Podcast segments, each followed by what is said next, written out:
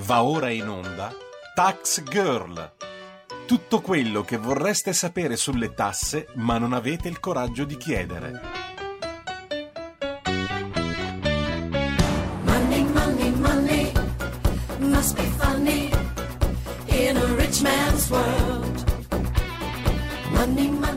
Buongiorno e buon sabato mattina, io sono Giorgia Pacione di Bello e questo è Tax Girl, l'appuntamento settimanale con il fisco di RPL.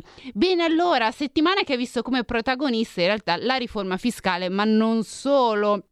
Infatti, non so se avete sentito che il governo vorrebbe inserire eh, all'interno della riforma anche una specie di modifica eh, del catasto.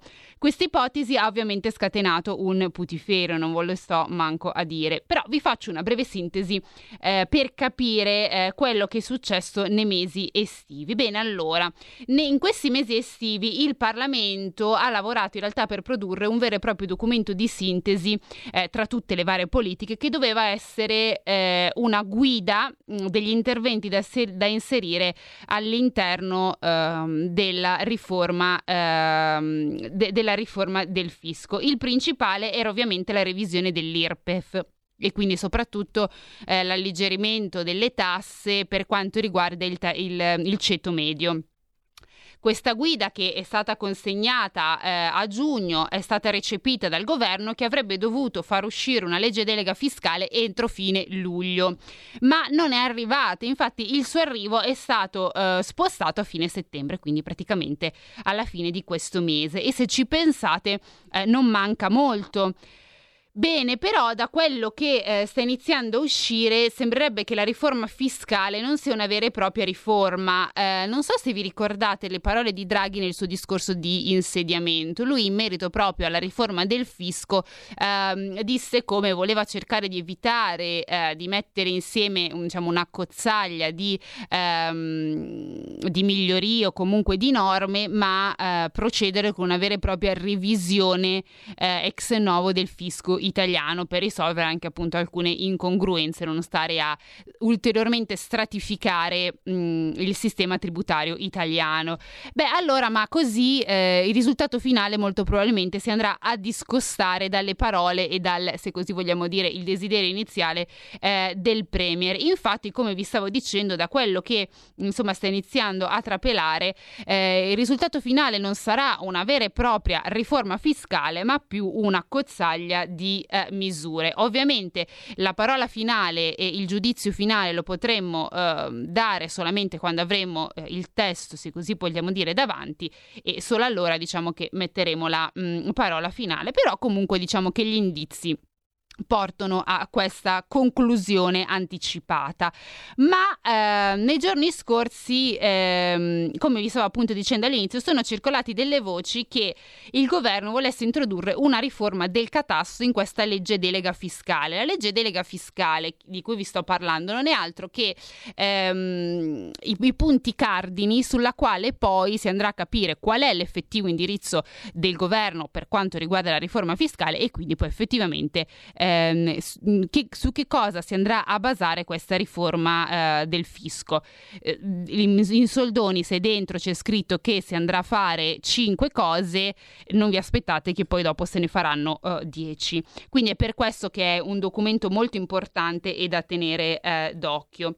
Allora, vi stavo dicendo appunto che il governo voleva introdurre una, eh, una riforma del eh, catasto, ma nella guida eh, non ce n'è traccia, cioè nella guida che eh, era stata la sintesi di tutte le parti politiche, questa cosa del catasto non, non era stata eh, inserita. Il motivo, in realtà, ehm, tutte le varie forze politiche hanno avuto timore, insomma, pensatelo un po' come volete, chi per motivi sicuramente elettorali, chi perché ci crede veramente, insomma, vedetelo un po' come come me credete insomma un po' alla favoletta che volete ehm, perché dicevano che avevano, poi, che avevano paura poi che l'esecutivo lo potesse usare eh, successivamente per appunto aumentare le tasse sul eh, mattone. Mm, bene adesso quindi sembrerebbe che però tutte le forze politiche sono contrarie a questa scelta, ma eh, comunque la, la, parola finale spetta, eh, come abbiamo detto, al governo. Al governo mh, mm, che deve appunto decidere se inserirlo o meno in questa legge delega, nonostante appunto le rinnovate polemiche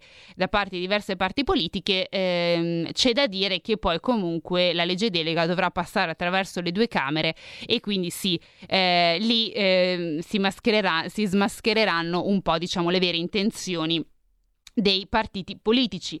Quindi sappiate che se ci sarà una revisione del catasto è perché comunque la maggioranza e quindi i partiti che la compongono avranno sicuramente votato a favore, come se non ci sarà eh, le, le, le, opzioni sono due, o è stata bloccata in Parlamento oppure non è stata inserita nella legge delega, ma vi terrò informati anche su questo aspetto oltre che sulla riforma fiscale in toto. Vabbè, ma oltre al tema della, eh, appunto del fisco, questa settimana si è parlato anche eh, molto dell'aumento sulle bollette elettriche. Per il momento questo, eh, io ho scritto anche un articolo sulla verità andrà comunque a colpire principalmente chi è ancora nel mercato tutelato e successivamente anche quelli che sono nel mercato libero, anche se in maniera eh, minoritaria. Il motivo vi starete chiedendo semplicemente perché mm, mi è stato appunto spiegato eh, da persone meglio informate di me che lavorano nel mondo ovviamente dell'energia che eh, chi eh, ha, fatto, ha, stipulato un contratto con il mercato eh, libero da un anno fa in su, ecco, eh, in realtà si è salvato da questi contratti momenti perché eh, nel mercato libero, quando si, è stato, quando si è firmato il contratto, il prezzo teoricamente è eh, fisso e quindi è fisso da qui a tempo indeterminato. Questo non toglie che il fornitore possa modificarlo, però sei mesi prima deve dare comunque eh, il, una comunicazione al cliente spiegando i motivi. Mi hanno spiegato che non è molto ehm, insomma una procedura molto farraginosa che si cerca di evitare. Quindi il problema è che per il momento questo colpisce principalmente quelli del mercato tutelato, poi ovvio andando avanti i prezzi aumenteranno per tutti, anche se adesso eh, si vuole passare al mercato libero, i prezzi che adesso si trovano sul mercato libero dell'energia sono sicuramente maggiori, non c'è paragone rispetto a, ehm, a quelli di un anno o due anni fa, ma questo purtroppo è il mercato, i prezzi stanno aumentando e c'è poco ehm, e c'è poco da, da, fare. Bene, allora, ma oggi eh, parleremo di questo tema anche in una chiave ehm, sì di mercato, lasciatemi questo, questa ripetizione, questo gioco, ehm, questo gioco di parole, ma volevo anche eh, in realtà darvi un'infarinata su quello che è il mercato delle acquisizioni. Voi direte, vabbè, ma che cosa c'entra con tutto questo il mercato delle acquisizioni? Beh, allora, partiamo dal presupposto che noi siamo in Italia Italia ci sono tante piccole e medie imprese che, come sappiamo, sono il cuore pulsante dell'Italia. Poi non sto a fare adesso la paternale sul eh, loro, quindi anche loro, anche loro, però purtroppo devono pagare le tasse come tutti noi e eh, il 2020 e il 2021, soprattutto il 2020, non è stato un anno molto facile per alcuni settori, per altri invece è stato anche un'opportunità, un'opportunità magari di acquisire eh, dei concorrenti. Io per esempio ho seguito il mondo delle banche, devo dire che anche lì si sono iniziati a muovere nel 2020, ma anche nel 2021 ci sono state anche delle eh, acquisizioni abbastanza interessanti ed è proprio questo l'argomento di oggi, cioè il mercato delle acquisizioni e eh, soprattutto cercheremo di andare a capire anche con il nostro ospite perché so già quello che molti di voi stanno pensando, cioè che adesso arrivano gli investitori esteri o arriva il brutto francese di turno e ci ruba i nostri gioiellini italiani perché lo so che è questo che state pensando e quindi cercheremo anche di capire se effettivamente eh, l'arrivo per esempio di capitali esteri esteri, quando sono esteri, perché possono essere anche acquisizioni da un'azienda italiana e un'altra azienda italiana, sia una cosa positiva o negativa. Io non vi svelo la domanda e non vi svelo la risposta, vi lascio con questo brividino lungo la schiena, perché adesso vado a presentare il mio ospite di questa mattina. Bene, allora oggi con noi abbiamo Andrea Moresco che è responsabile dell'area Transaction ed Advisory Service di Audirevi, un po' uno scioglilingua. Buongiorno Andrea. Buongiorno Giorgia e buongiorno a tutti i radioascoltatori. Allora, eh, io non ho anticipato niente eh, appunto ai miei ascoltatori per giusto lasciarli ehm, lasciare spiegare a te questo mercato eh, delle M&A, quindi merger acquisi- e acquisition, detto insomma un po' brutalmente così, e quindi acquisizioni. Ma io eh, volevo quindi ehm, dire una cosa, la prima cosa ai nostri ascoltatori che questo mercato ehm, ha avuto ovviamente un piccolo stop, in realtà ha continuato eh, nel 2020, ma nel 2020 a causa della pandemia sappiamo tutti cosa è successo, ma nel 2021, eh, fine 2020, inizio 2021 è iniziato a essere particolarmente dinamico e io volevo chiedere eh, appunto ad Andrea a che cosa è dovuto secondo te questa vivacità del mercato in questo momento settore. Sì, eh, ti confermo anzitutto che è vero, è verissimo, il settore dell'M&A in questo momento e nei mesi appena trascorsi è certamente stato ed è a tutt'oggi molto effervescente. Come accennavi tu, dobbiamo anzitutto tenere presente che nel 2020, quindi l'anno eh, della pandemia, il settore ha subito un brusco rallentamento ehm, se non addirittura dei veri e propri stop, dei fermi insomma, nei periodi eh, di, di, di, lockdown. Um, pensiamo anche che prima della pandemia il mercato dell'M&A, il settore nel suo complesso comunque aveva toccato per numero di transazioni, quindi per numero di operazioni di acquisizione svoltesi, aveva toccato dei picchi nel 2018 nel 2019. Quindi partiamo comunque da uh, una considerazione di, di, di questo tipo. Uh, detto ciò, uh, la sua vivacità oggi è dovuta a, a, diversi, a, diversi, fattori. Primo fra tutti sappiamo gli stimoli di natura finanziaria, le, le, le norme diciamo, e gli aiuti di natura anche fiscale e tributaria che ha messo in campo il, il governo italiano, ma direi un po' tutti i governi eh, europei e, e, in diversi paesi del mondo. Questo ha fatto sì che si creassero e si sono create effettivamente ingenti masse di capitali disponibili per gli investimenti. Questi capitali hanno indubbiamente avuto delle ricadute anche sul settore dell'MA, alimentandone questa vivacità di cui, di cui stiamo parlando. Um, sempre nel periodo di pandemia uh, molte aziende, diciamo, ecco, questo è forse un secondo aspetto, hanno uh, preso atto del fatto che la trasformazione digitale di cui tantissimo si parla e se ne parlerà sempre di più è sempre più divenuto un, impera- un mm. imperativo. Uh, alcune aziende hanno dovuto gioco forza, hanno dovuto evolversi per poter sopravvivere, altre hanno semplicemente colto le opportunità eh, che sono derivate che derivano tutt'oggi un po' eh, dal, dal, dal, contesto in questo momento, proprio per svecchiarsi, ecco, diciamo, per rendere più efficienti i propri processi organizzativi interni e produttivi.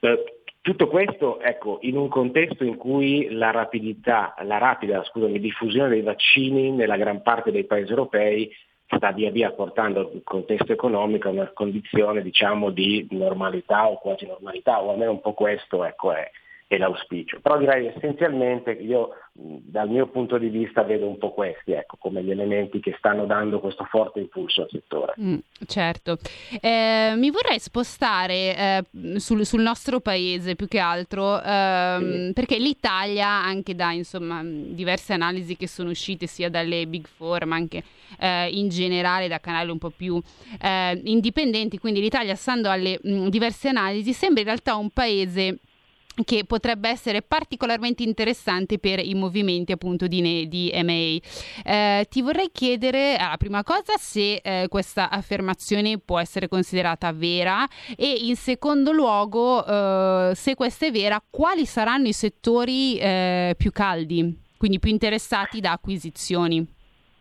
Sì, allora sicuramente è vero, è un'affermazione corretta la tua eh, sebbene diciamo, persistano comunque ancora degli elementi di rischio, di incertezza, la pandemia sappiamo non è finita e, e, e quindi diciamo, ecco, non siamo ancora usciti da mm. questo tunnel, comunque il trend attualmente in atto nel settore dell'M&A, come in tanti altri settori peraltro, suggerisce certamente la possibilità che nell'anno in corso il mercato possa uguagliare o molto probabilmente superare i livelli pre, covid diciamo, sia per numero di transazioni che per valore.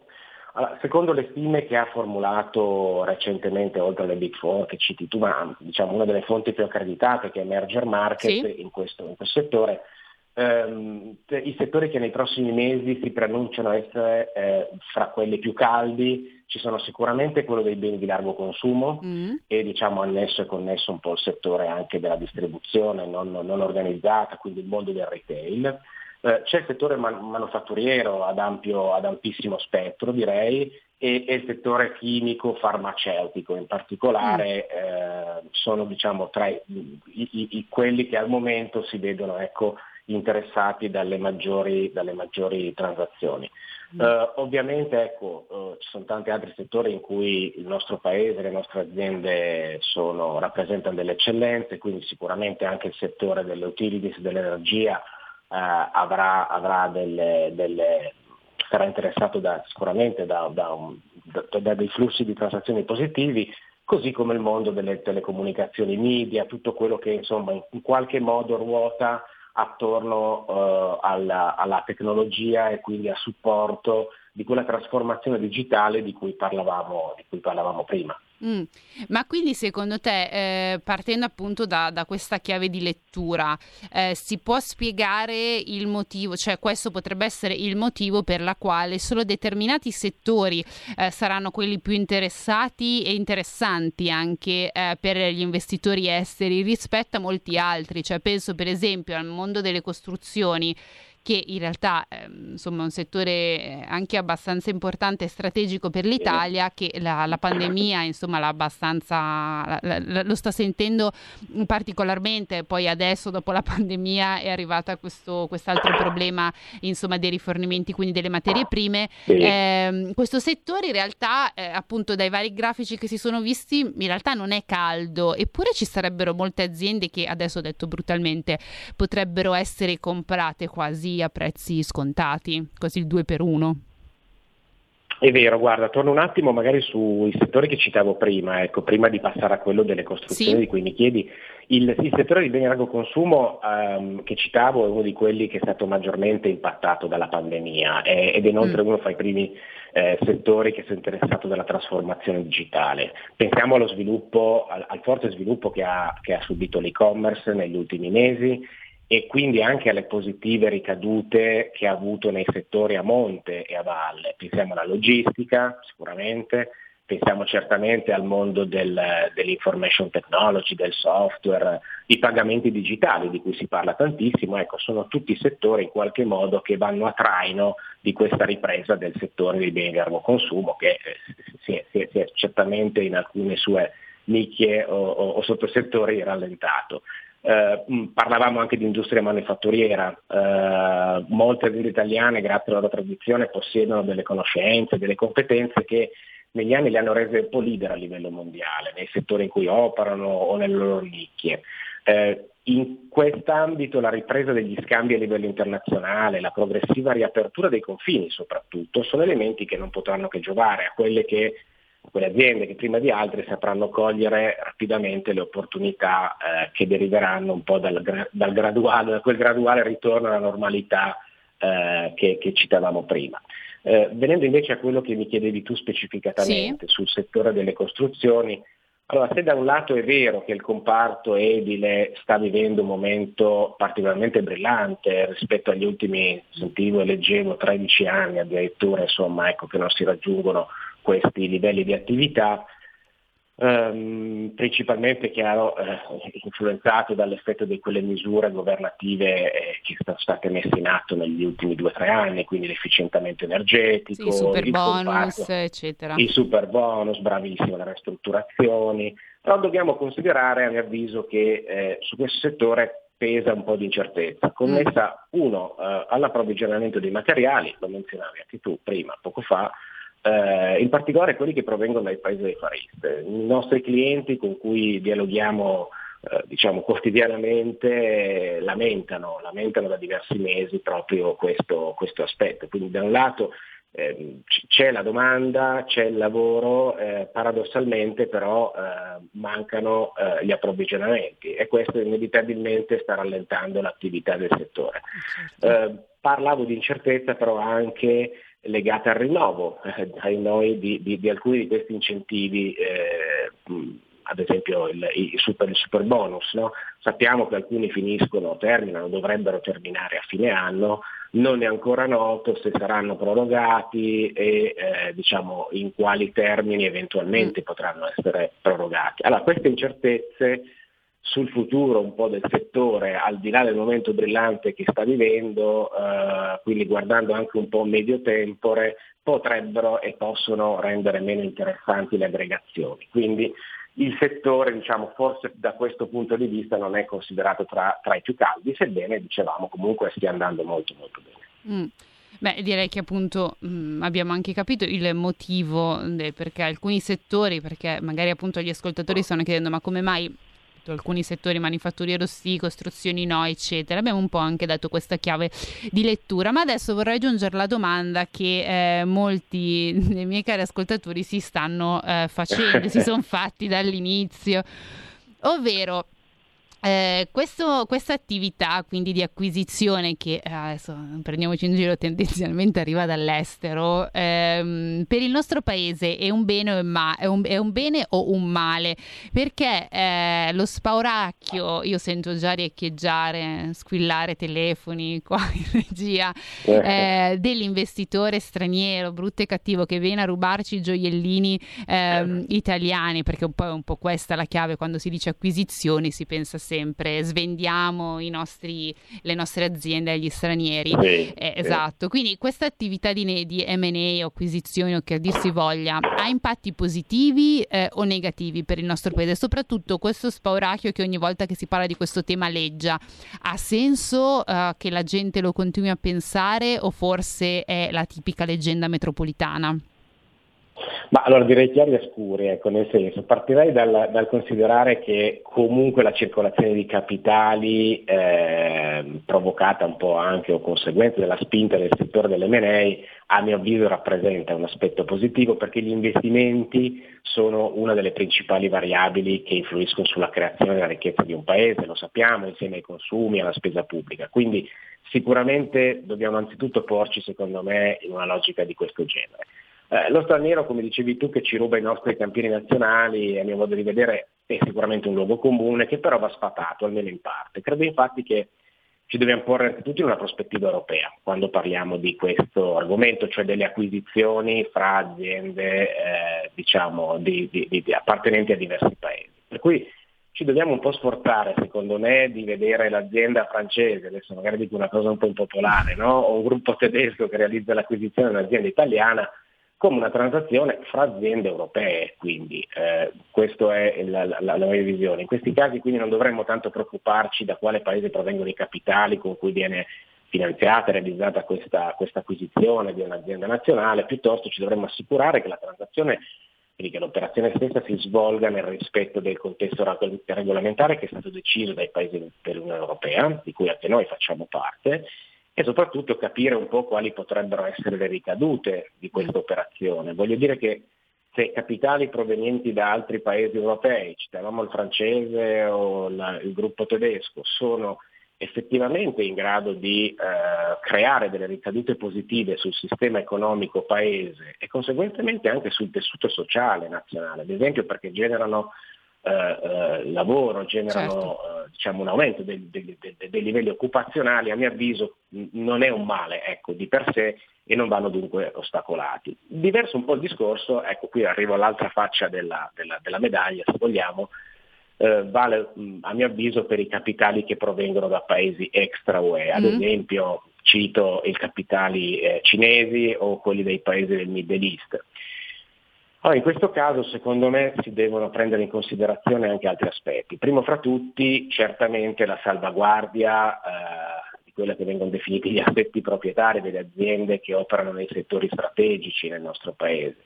Pensiamo alla difesa alla sicurezza nazionale, banalmente, ma anche le telecomunicazioni e l'energia che citavamo prima. Pensiamo al mondo bancario, assicurativo certo. e, e, non scordiamoci certamente anche il settore sanitario. La pandemia ci ha insegnato quanto in realtà questo debba essere considerato uno dei settori strategici nel nostro paese, ma penso anche altri paesi abbiano, stiano facendo le stesse considerazioni. A questo riguardo Uh, sai, sai, bene anche tu, insomma, sapranno i nostri uh, radioascoltatori che a partire dal decreto liquidità in poi il governo effettivamente ha messo in campo diverse misure che contengono o in qualche modo, eh, non dico limitano, ma regolamentano l'afflusso di capitali stranieri impiegati anche in operazioni di M&A su aziende italiane, eh, prevedendo un trattamento differente poi tra quelli che sono capitali, dicevamo, di paesi, eh, di provenienza di paesi eh, europea ed extraeuropea. Eh, mi riferisco nello specifico alla Golden Power, eh, di cui probabilmente hai, hai già parlato anche in altre occasioni, che di fatto consente un po' alla, al, al, nostro governo di porre il veto, quindi di bloccare l'acquisizione di quelle aziende strategiche e di interesse nazionale da parte di società straniere. Certo, quindi mi stai praticamente dicendo, perché adesso siamo, ti devo un attimo fermare perché dobbiamo, devo un attimo dare un, una breve pausa, riprendiamo però subito dopo, così ehm, non ho ancora affrontato con gli ascoltatori la Golden Power, quindi riprendiamo subito dopo così eh, continui il discorso e anche spieghi un po' meglio in che cosa consiste e come stavi facendo. Ci sentiamo subito dopo e voi non Bene, aspettateci.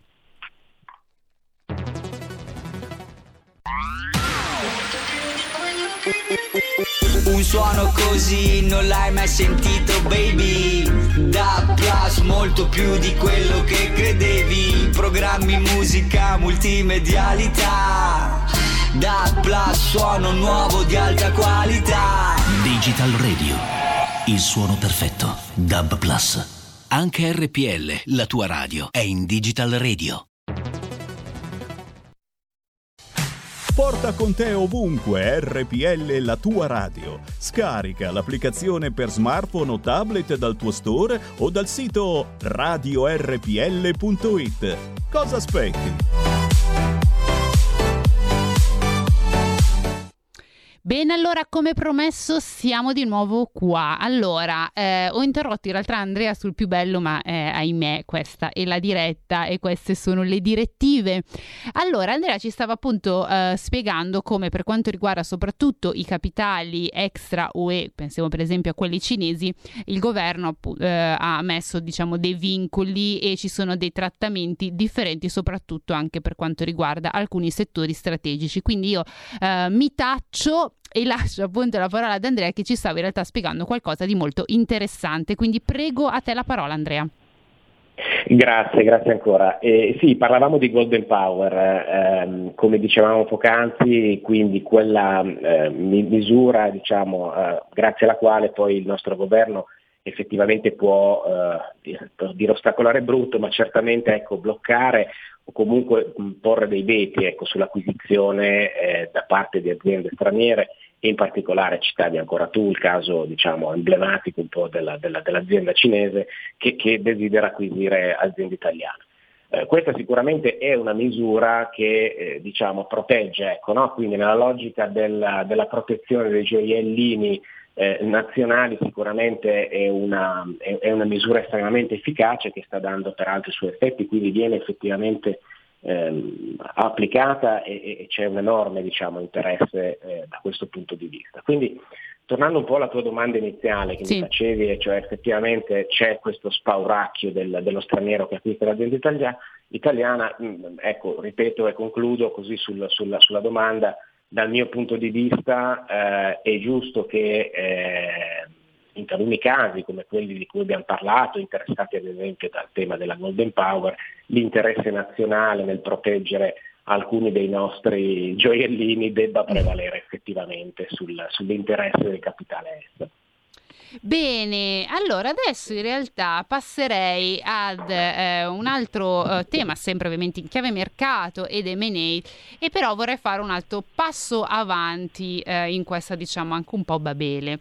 Allora, eh, parliamo sempre ovviamente del tema aziendale, però questa volta il focus lo vorrei spostare sul private equity. Io vorrei un attimo eh, specificare però cosa intendiamo per private equity ai nostri ascoltatori, così magari anche chi ha, eh, diciamo, non delle lacune, però non è che debba, uno deve conoscere per forza tutti i termini, eh, insomma può anche capire e entrare nel discorso. Allora, eh, il pre- con il private equity noi fondamentalmente intendiamo, ovviamente Andrea tu correggimi se dico cose poco corrette, certo, comunque certo. intendiamo intendiamo come a scuola con la bacchettina. E intendiamo eh, mi sento un po' sotto interrogazione in questo momento. Intendiamo comunque ti vengo in soccorso grazie grazie. fai il compagno che suggerisce che manda i bigliettini Allora, eh, con la voce tremula eh, vi dico che cos'è il private equity. Allora, mm, fondamentalmente con il private equity si intende un investitore istituzionale che va a, a rilevare delle quote di una, um, di una società, acquisendo ovviamente um, delle azioni e uh, apportando quindi dei nuovi capitali. Il caso classico è, non so, la piccola impresa uh, di famiglia e arriva appunto il private equity che gli dà anche molta uh, liquidità. Solitamente si parla, queste operazioni vengono fatte con società che non sono quotate in borsa e presentano però un'elevata capacità. Cioè la logica è io arrivo, sono un investitore private equity in una società, non è quotata in borsa, è ancora piccolina, ma vedo del potenziale e quindi ci metto insomma uh, dei soldi. Ecco, non sto poi a dilungarmi più di tanto perché in realtà l'intervento del private equity nelle piccole imprese di famiglia alcune volte visto in modo negativo perché c'è una corrente che dice che ehm, questi investitori vanno a distruggere il patrimonio aziendale, ehm, altri che invece sono molto più favorevoli, insomma, poi come in ogni cosa, eh, come per ogni strumento strumento eh, può essere usato in modo positivo o negativo. Comunque, questa breve premessa per poi chiedere ehm, ad Andrea come sta andando questo mercato del private equity in Italia, quindi fatto conto che quindi sono investitori che vanno in aziende con del potenziale, ehm, come sta andando? Ci sono? È un mercato anche questo abbastanza dinamico oppure ci siamo arenati? Come, com'è la situazione nel nostro paese? Mi sa che abbiamo perso Andrea mm, perché non lo sento più, quindi credo che sia caduta la linea. Vabbè, ma bando alle ciance, allora io vado avanti. Non vi volevo annoiare eh, così sul, sul, private equity. Credo che Andrea sia caduto sulla mia definizione di, di, di, di, private equity, anche la regia è caduta sulla mia definizione di private equity, non volevo causare tutto questo, ehm, questo problema. Comunque vi stavo dicendo che quindi sono fondamentalmente eh, degli investitori che vanno eh, in una società, società non quotate e che hanno ovviamente delle potenzialità, quindi non che è insomma in fallimento, cercano di investire e di generare ovviamente dei flussi di cassa costanti eh, per poi insomma cercare di sviluppare maggiormente il potenziale essenziale. Mi dicono che Andrea è di nuovo con noi. Andrea, io non volevo uh, scioccarti con la mia Ci definizione siamo. di private equity, non volevo questo effetto drammatico. Comunque, ehm, va bene che tu non mi hai aiutato, lo terrò, con, lo, lo terrò mia, nel mio taccuino. Ma adesso in realtà ti vorrei chiedere, visto che i nostri ascoltatori li ho allietati fino ad ora con questa bellissima definizione, eh, vorrei chiedere in realtà a te come sta andando il mercato del private equity eh, in Italia, cioè è dinamico, eh, ci sono appunto investitori che eh, vedono del potenziale nelle nostre piccole aziende oppure no? Quindi co- com'è la situazione? Uh, certamente l'attività dei private equity, così come nel suo complesso il settore delle di cui stiamo parlando, Uh, sta andando molto bene. Nel primo semestre di quest'anno è andata non bene, benissimo. Mm. Um, cito veramente alcuni sì? pochissimi dati per non annoiare i nostri radioascoltatori eh, che sono stati diffusi nei giorni scorsi dall'Associazione Italiana di Categoria mm-hmm. che è l'AIFI. Nei primi mesi dell'anno uh, leggevo che i private equity hanno concluso oltre 250 operazioni che sono più del doppio di quelle realizzate mm. in tutto il 2020 eh, in termini di valore l'ammontare delle, di, di, queste operazioni è ancora più significativo, infatti sono stati investiti, si parla di 4.5 miliardi di euro rispetto a meno dei 2 miliardi investiti nel 2020. Quindi questo è figlio, tornando un po' a quello che dicevamo prima, anche di, quella, di quell'enorme afflusso, di quegli ingenti capitali no? che sì. a livello globale, anche italiano, si sono fatti sentire e si fanno sentire e lo si vede anche da questi numeri. Um, un altro dato molto importante, ecco, sempre legato all'attività dei private equity, è quello della raccolta, mm. dove per raccolta si intende quindi non solo gli investimenti, cioè dove vengono impiegati, ma dove, da dove provengono, sostanzialmente esatto. quanti mm. ne provengono fondamentalmente. No? Eh, anche da questo punto di vista eh, l'attività, quindi i dati del primo semestre di quest'anno confermano l'ottimo andamento del comparto. Eh, basta pensare che nel primo semestre sono state concluse il doppio delle operazioni, anche qua, eh, rispetto all'intero anno 2020, per un controvalore più che triplo, mm. quindi vuol dire enormi. Quindi i dati confermano effettivamente che nel settore anche dei private equity è arrivata o c'è stato comunque un impatto enorme di questa, di questa raccolta. Quindi questo significa in maniera molto semplice per chi ci ascolta che sono stati costituiti nuovi fondi di investimento che i private equity gestiscono e quindi impiegano realizzando, quindi andando per, eh, a realizzare quelle che sono le cosiddette operazioni di buyout, cioè le acquisizioni. Eh, c'è anche però un mondo eh, di cui magari si parla un po' meno, che è quello del distress M&A, quindi le operazioni su aziende invece in crisi, in difficoltà. Ecco, c- c'è anche questo aspetto, ma soprattutto eh, le operazioni che hanno realizzato i private equity sono operazioni di buyout, quindi di acquisizione di aziende sane che possono avere, magari eh, eh, essere state impattate un po' dal, dagli effetti certo. della pandemia, alcune sì, alcune no, ma comunque hanno di fronte a sé delle prospettive estremamente interessanti. Esatto, ti volevo chiedere perché prima stavi dicendo appunto la provenienza eh, del, um, del, capitale di private equity, ci puoi dire da, eh, da dove proviene, cioè quindi se ci sono delle aree geografiche eh, che stanno investendo particolarmente qui da noi? Sì, allora gran parte diciamo, ecco, di questi sono, sono, sono capitali nazionali. Uh, mm. È noto che il risparmio in Italia eh, sia una delle, delle, delle, delle fonti principali ecco, no? Del, degli investimenti anche da parte di questo tipo di investitori istituzionali. Eh, detto ciò, eh, nell'ultimo anno e mezzo sostanzialmente si è rilevato un po' una diminuzione dell'afflusso di capitali, ad esempio della Cina, torniamo mm. a, a, dire, un po' per politiche e decisioni diciamo, assolutamente ehm, dire, pertinenti un po' alla, alla, alla al governo cinese ecco, sostanzialmente, eh, un po' meno anche dagli Stati Uniti, ma stanno tornando direi molto molto più rapidamente. E, ehm, e poi ci sono ecco, uh, a, a, corollario un po' dei, del, del, del, risparmio italiano anche capitali provenienti dal risparmio di altri paesi europei. Ecco. Poi qui ci, ci, ci, addentreremo magari in statistiche, in numeri, in dettagli che, che, che magari non ci interessano ora, però direi in risposta eh, buona parte sono italiani, ecco, sicuramente forse anche un po' più di prima. Ok, bene, no, allora, questa precisazione anche per insomma, capire anche e per andare a sottolineare ai nostri eh, radioascoltatori insomma, da dove e chi è che da dove provengono appunto questi, questi flussi prima che si pensa sempre ovviamente alla, sempre al, al, lato negativo, ecco, senza cadere in, um, in, insomma, in, non mi viene neanche la parola, ma va bene così.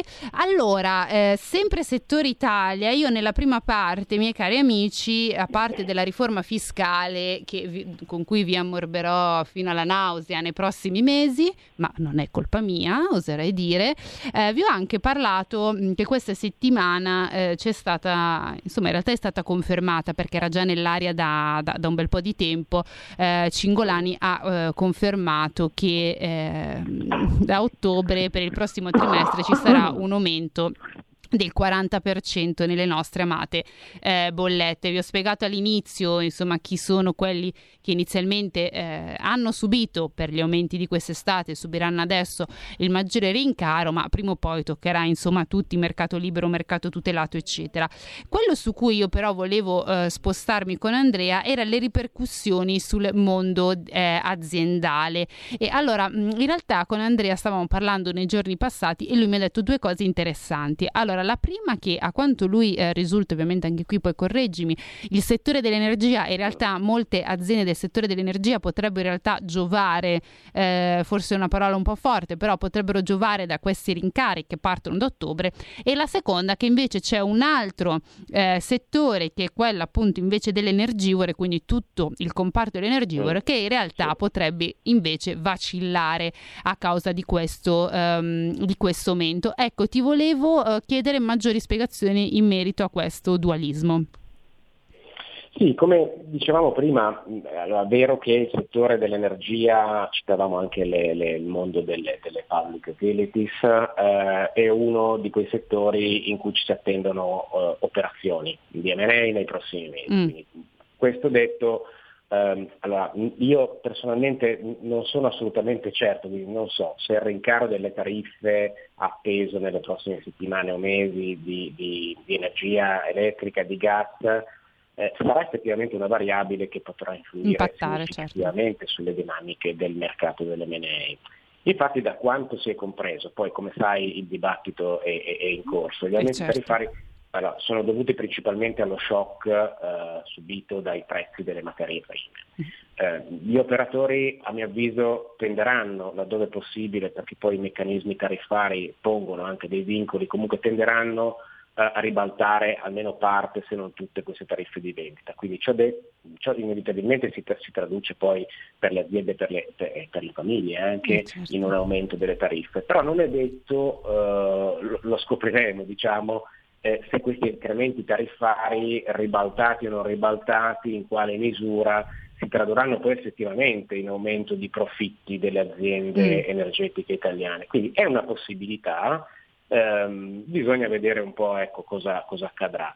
Um, quello che è certo è che se il governo non interverrà rapidamente con delle misure ad hoc per neutralizzare, se non tutto, almeno parte di questo effetto dei rincari tariffari, sentivo e leggevo anch'io che si sta parlando di 3 miliardi che sì. potrebbero essere messi a disposizione, giusto? Esatto, sì. tu, eh, che potrebbero essere destinati proprio a questo scopo, poi si parlava di modalità tecniche, riduzione dell'IVA o altre cose, insomma comunque qualunque siano poi le, le misure prese, se effettivamente ci sarà diciamo, questo intervento, cosa che tutti auspichiamo, ehm, ovvero scusami, se non ci sarà questo intervento gli effetti sulle imprese certamente, ma anche le famiglie che citavamo, potrebbero essere effettivamente devastanti per il nostro tessuto economico-sociale.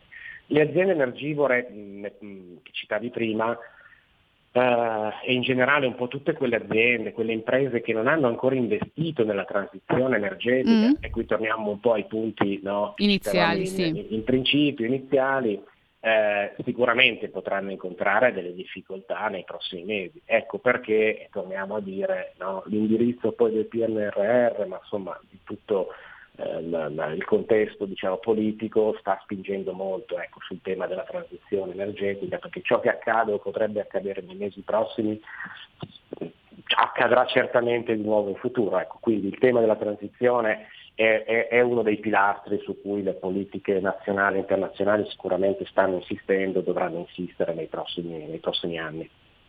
Bene, mentre tu parlavi stavo in realtà cercando um, una relazione che mi era arrivata ma non la trovo, quindi mi sa che non citerò questi dati mi dispiace non potrò ammorbarvi con questi dati, se riesco a trovarla nel mentre, che siamo, nel mentre la conversazione vi dirò. No, era interessante perché non mi ricordo che associazione eh, nei giorni appunto precedenti, adesso mi si era accesa la lampadina quando hai detto il peso che potrebbe ricadere sulle imprese, aveva proprio stimato eh, il rincaro del, dell'elettricità e del gas sì proprio quanto potesse impattare a livello aziendale e mi ricordo che era una percentuale veramente esorbitante ma fin dal principio infatti dicevano che sì, sì, eh, sì. bisognava avere mm, insomma che l'intervento del governo doveva arrivare in tempi abbastanza rapidi perché sennò insomma molte aziende rischiavano veramente di trovarsi in situazioni mh, mm, poco diciamo piacevoli se così vogliamo dire dopo, esatto dopo la pandemia anche le bollette che le, insomma diciamo che non sono anni,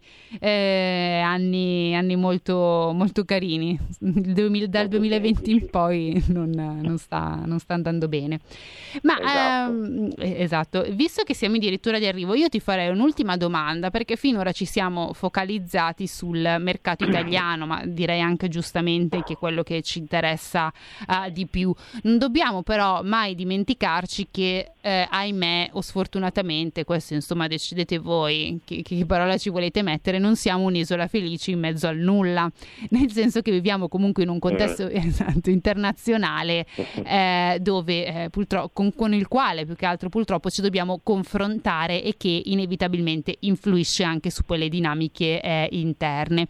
E infatti volevo chiedere ad Andrea, visto che siamo partiti parlando del mercato appunto M&A, quindi delle acquisizioni e tutto, eh, com'è in realtà la situazione fuori da casa nostra e se ci puoi quindi fare una, una breve panoramica a livello internazionale di come si stanno muovendo diciamo, i poteri, così questa parola. Poteri. Sì, mm, allora molto, bre- molto, brevemente perché poi ovviamente parlando di mondo no, si potrebbe entrare in tanti tipi eh, sì. di, di, considerazioni e, e, dettagli specifici, però allora, la tendenza nel settore M&A a livello eh, eh, direi globale eh, e quindi anche a livello dei, del, del, dei paesi dell'Unione Europea è sostanzialmente abbastanza simile a quella, in, mm. a quella, a quella che c'è in Italia e di cui abbiamo parlato fino ad ora.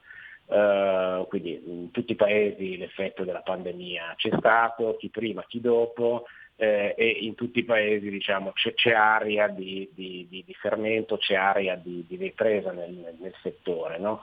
Uh, anche perché poi in Europa diciamo, le, le, iniziative prese dai singoli Paesi membri sono state più o meno abbastanza allineate, ecco, poi chiaramente essendoci, e qui su, sei tu la maestra, però diciamo, eh, come dire, dei sistemi di regimi fiscali differenti in ciascun paese, le misure magari sono tradotte poi in maniera eh, diversa a livello di, di, ogni paese. Però l'indirizzo diciamo, dell'Unione Europea è stato quello e quindi un po' eh, il settore M&A in tutti questi paesi sta, sta vivendo un po' la, la, la, lo stesso tipo di, di, di trend.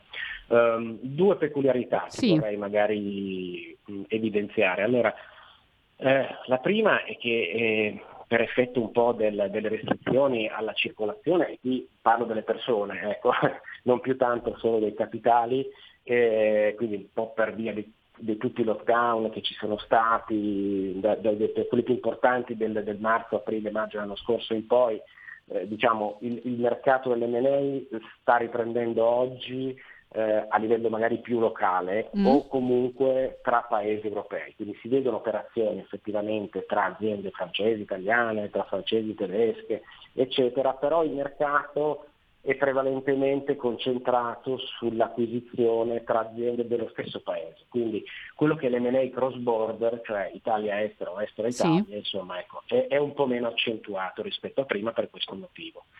Um, il secondo dato che ti passo e che vi passo è che eh, rispetto a due anni fa eh, ci sono un po' dei grandi assenti nel mercato che sono sicuramente eh, la Cina per quelle, per quelle decisioni, diciamo, ecco, forse più di politica monetaria o altro che ha adottato negli ultimi, negli ultimi periodi, per cui non sono totalmente assenti, ma diciamo, rispetto al passato lo sono certamente molto di più.